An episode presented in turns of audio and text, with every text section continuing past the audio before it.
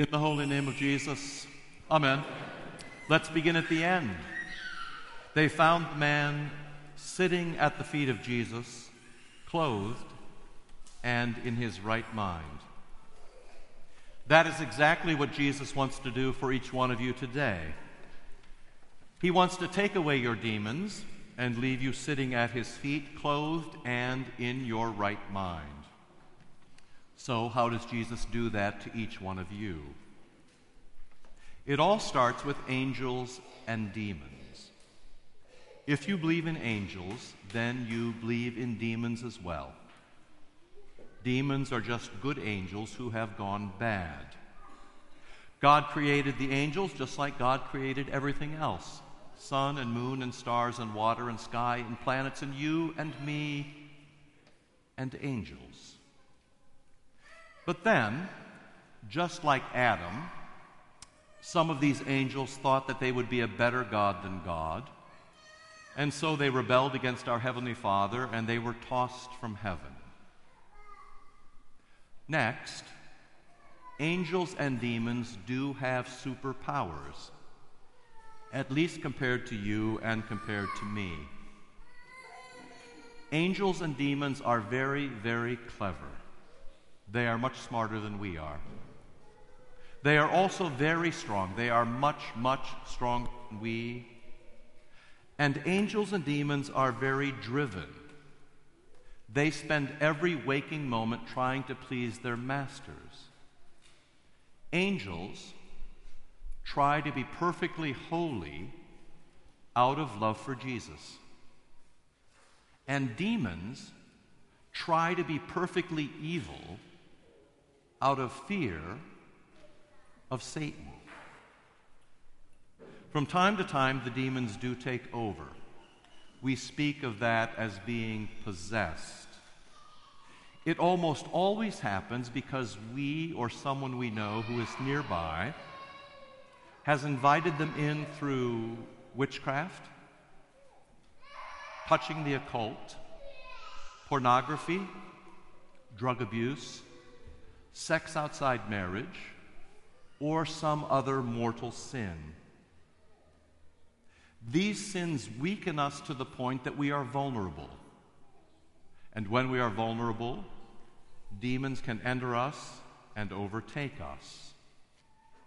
That is precisely what has happened to this poor man today.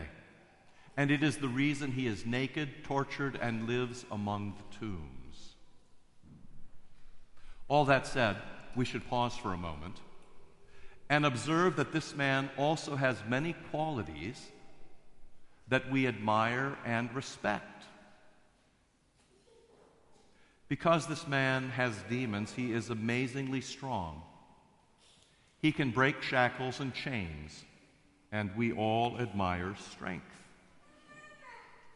Because this man has demons, he is very free. There is nobody who can control him or tell him what to do or stop him. And you and I love freedom. Because he has demons, he is naked. A few weeks ago, my daughter ran Bay to Breakers, a famous race in San Francisco. She had a great day, except for a long, uncomfortable stretch where a man ran up beside her and ran for some distance, completely naked except for his shoes and his hat. Now you might say to me, this is just San Francisco. And in return, I will say to you, I'm not prudish. Naked is great in the right spots, in Eden, in heaven, in marriage, and other places for which the Lord provides.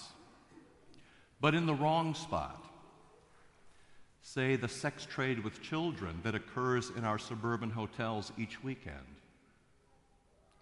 or the pornography on your computer, or on the road from Bay to Breakers, nakedness is an open invitation to be taken over by what is evil and to be possessed by demons.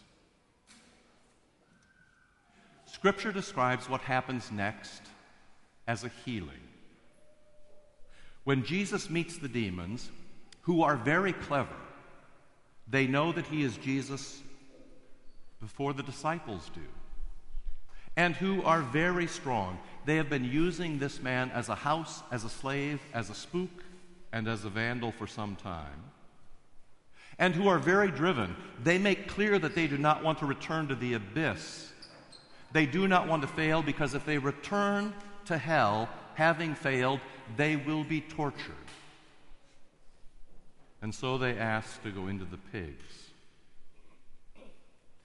When Jesus grants that request, we learn a very simple and profound lesson about evil.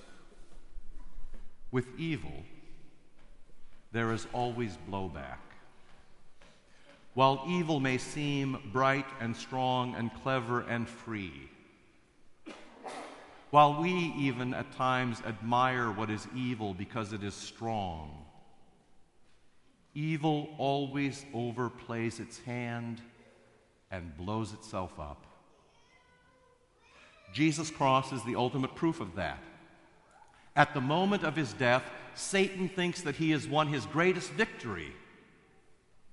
But in fact, Satan has taken his greatest loss.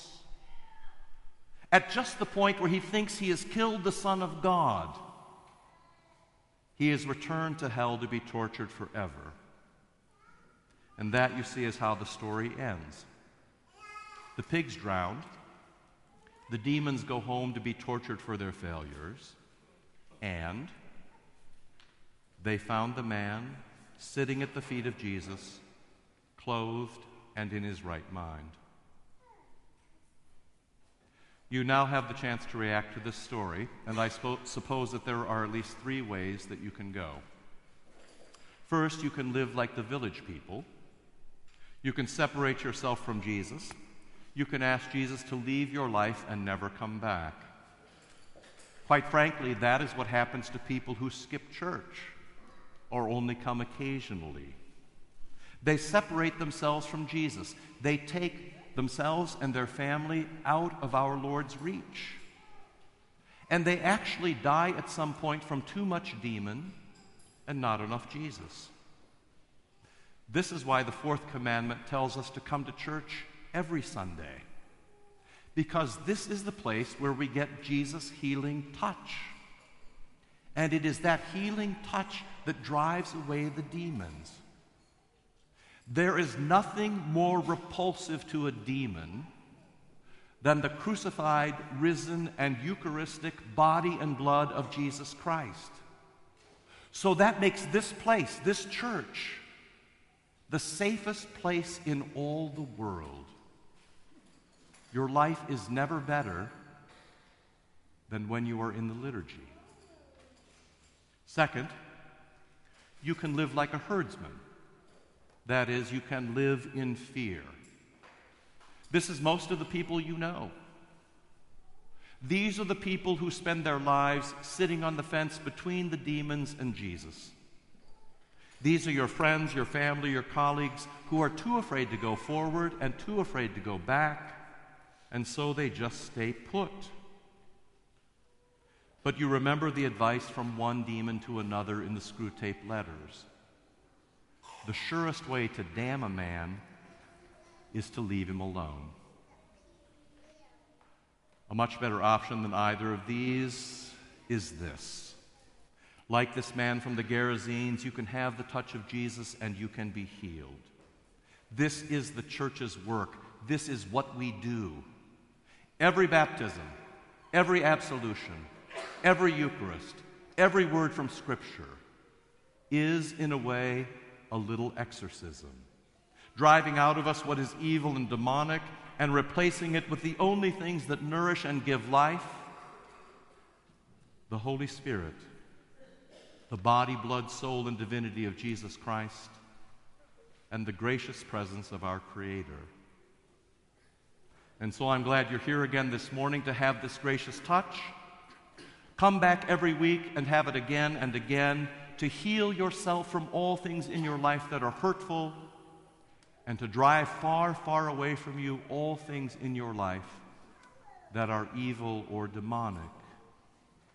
And as you go out today, as you go on your way, I beg you to go as this man in this story. Be healed, be blessed, and return to your home declaring how much God has done for you. In the holy name of Jesus, amen. Amen.